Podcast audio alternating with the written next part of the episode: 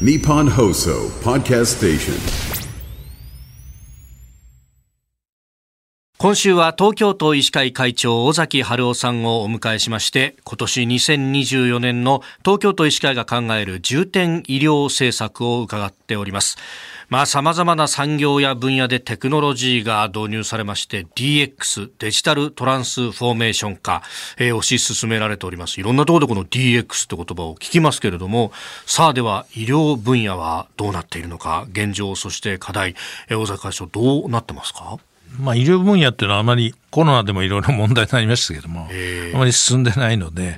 まあ、国も真剣にこの遅れてる部分を取り戻そうということで、はい、ろいろ今やってますけども、はい、でそういう中で、やはり30年にはですね、はい、2030年2030年に。は、はい、えー、共通のカルテをですね、電子カルテを配ってみたいな構想になってますが、そこまでまだ6年あるわけですから、そ、ね,、の間、今、東京ではそういう東京総合医療ネットワークっていうのを今作ってまして、まあ、今年中には都都内の50以上の病院が入って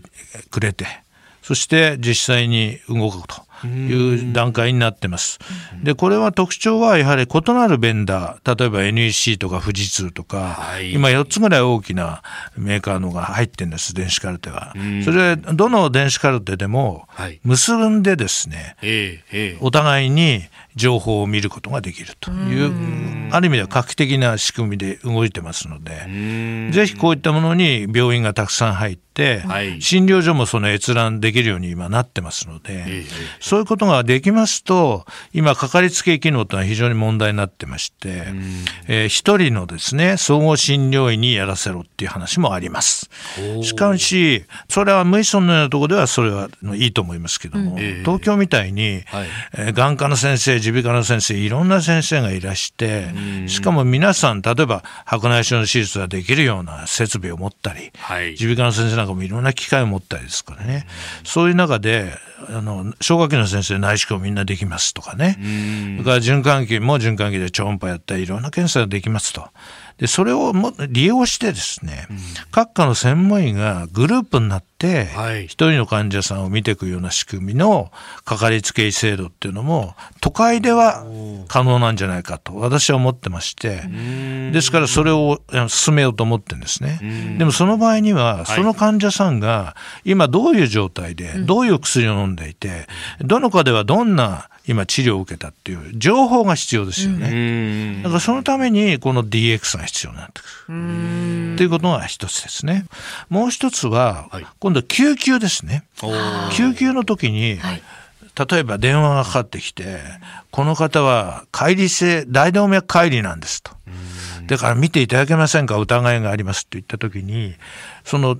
画像情報が転送できれば、はい、つまり大動脈のどこからどこまでに病気が及んでんのか、うん、それによって緊急手術が必要なのか、はい、それとも保存的に血圧とかを見ながら様子を見ていいタイプなのかっていうのが分かるわけです。はい、スムーズにできるわけですから、そういう面でもやっぱり DX 画像を救急の時に送ると、そういうことが今後の課題にはなってますね。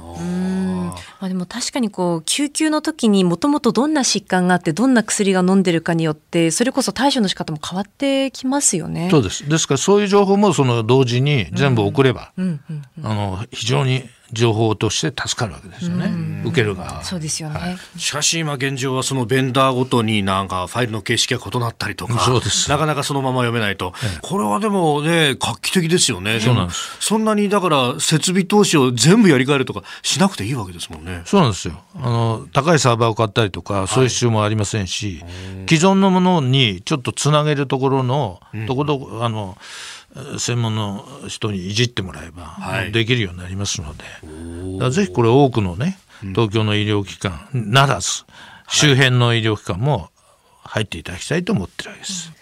えー、今週は東京都医師会会長尾崎春夫さんをお迎えしております。先生明日もよろしくお願いします。よろしくお願いします